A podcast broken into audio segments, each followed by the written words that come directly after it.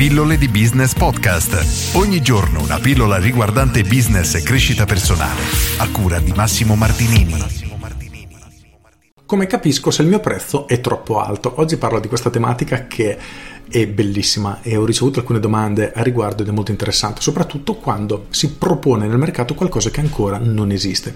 E da qui la domanda che si poneva la persona che mi ha fatto, ovvero come faccio a capire se effettivamente sono fuori mercato perché magari ho un prezzo troppo alto o se effettivamente ho un prezzo congruo?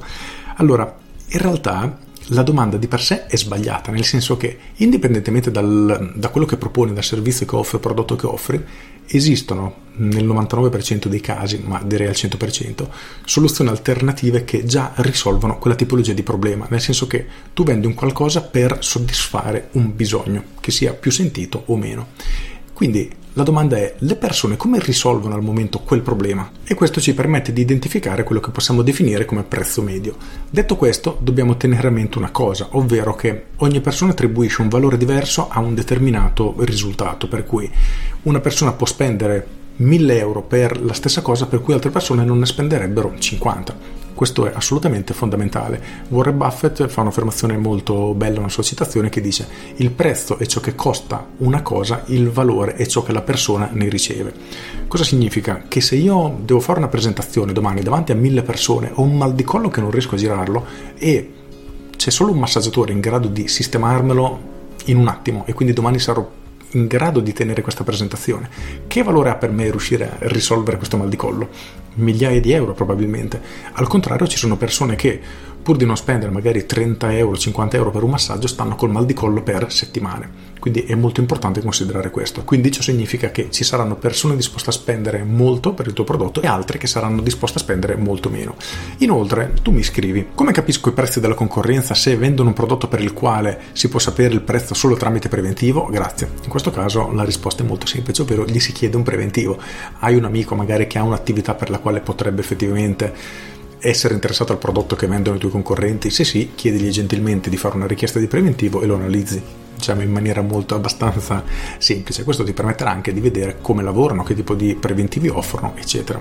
Però quando pensiamo a rapporto qualità-prezzo dobbiamo concentrarci sul rapporto risultato-prezzo questo è un metodo molto più semplice per riuscire a dare un valore, attribuire il valore a qualcosa, perché in questo modo tu concentrerai le tue attenzioni su persone che danno tanto valore al tipo di soluzione che tu offri, il prodotto o servizio che offri, di conseguenza persone che saranno disposte a spendere tanto per avere questa soluzione. Il fatto di essere unica, di non avere concorrenti veri e propri, in realtà è un punto di forza, non uno svantaggio, proprio perché le persone non potranno paragonarti, quindi non possono dire cavolo tu costi 1000 euro, l'altro ne costa 100, perché non hai diciamo concorrenti, non hai persone che fanno la stessa cosa. Per cui quando avete questo dubbio sul prezzo, smettete di ragionare su rapporto qualità-prezzo, ma ragionate sempre su valore-prezzo, ovvero quanto potrebbero essere disposte, secondo voi, le persone a spendere per ottenere il risultato che voi offrite. Ragionare in questo modo vi permette di arrivare diciamo, a una conclusione in maniera molto molto più veloce e nella maggior parte dei casi succederanno queste due cose, ovvero la prima voi darete un prezzo troppo basso perché le persone, quelle veramente interessate, saranno disposte a spendere anche molto di più.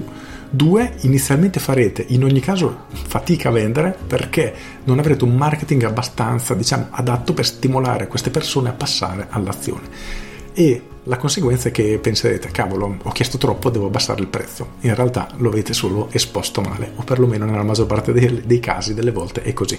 Con questo è tutto, io sono Massimo Martinini e ci sentiamo domani. Ciao!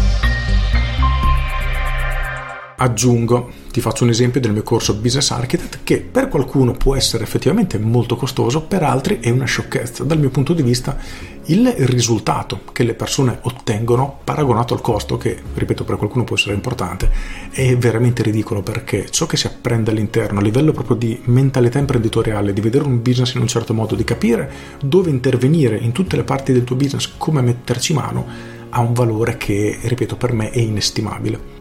Per cui l'unica cosa che dovrei fare nel mio caso, diciamo, è far capire alle persone dei benefici che effettivamente potrebbero ottenere grazie a questo studio. Con questo è tutto davvero e ti saluto. Ciao!